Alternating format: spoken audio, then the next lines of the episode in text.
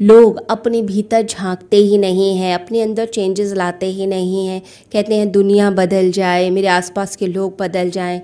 पति पत्नी को बदलना चाहता है, पत्नी पति को बदलना चाहती है। बच्चे सोचते हैं, मेरे पेरेंट्स बदल जाएँ। हर कोई बदलना चाहता है दूसरे को, परंतु भीतर के बदलाव की तरफ़ किसका ध्यान है?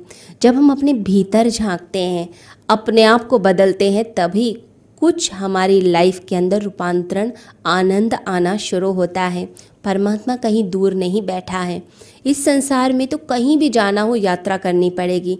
आपको किसी वृक्ष के पास जाना हो तो भी यात्रा करनी पड़ती है, चलना पड़ता है। मंदिर जाते हैं तो भी चलते हैं। हिमालय जाते हैं तो फिर किलोमीटर्स की यात्रा करते हैं। चाँद पर जाएँगे तो हज़ारों मील की यात्रा करेंगे, लाखों मील की यात्रा करेंगे। परंतु जो परमात्मा की यात्रा है, उसमें कहीं नहीं जाना।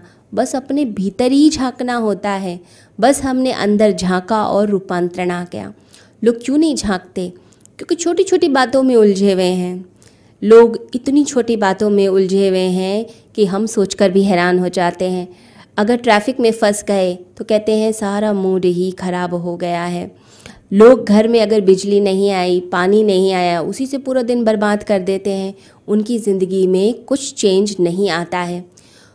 तो छोटी छोटी बातों में जो व्यक्ति उलझ के रह गया, वो क्या अपनी जीवन ऊर्जा को परमात्मा की तरफ़ लगाएगा?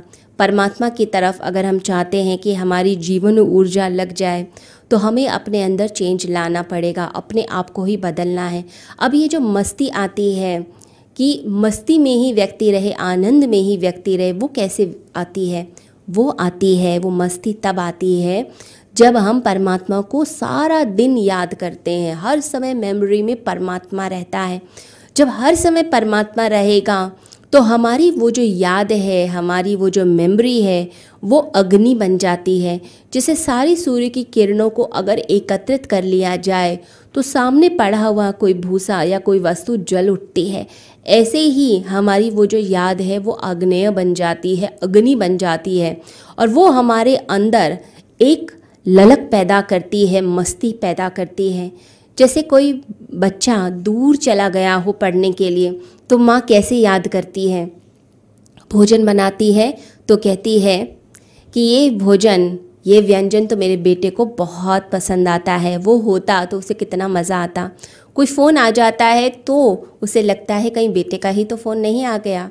कोई घर में गेस्ट आ जाता है तो वो उस गैस से भी अपने बच्चे की ही बात करती है। क्यों? क्योंकि अंदर तो याद चल ही रही थी, लगातार याद चल रही थी। बस वो जो व्यक्ति आ गया, वो सिर्फ़ एक बहाना बन गया। जब हम परमात्मा को हर समय याद करते हैं, हर कर्म में याद करते हैं तो चीज़ें बस बहाना बन जाती हैं, कोयल की आवाज़ बहाना बन जाती है, गुरु की वाणी बहाना बन जाती है, बस अंदर से याद ही याद आती है। बस परमात्मा के प्रेम में आपने अगर डूबना सीख लिया, परमात्मा की याद में अगर हर कर्म को करना सीख लिया तो ज़िंदगी में बदलाव आएगा, ज़िंदगी में आनंद आएगा।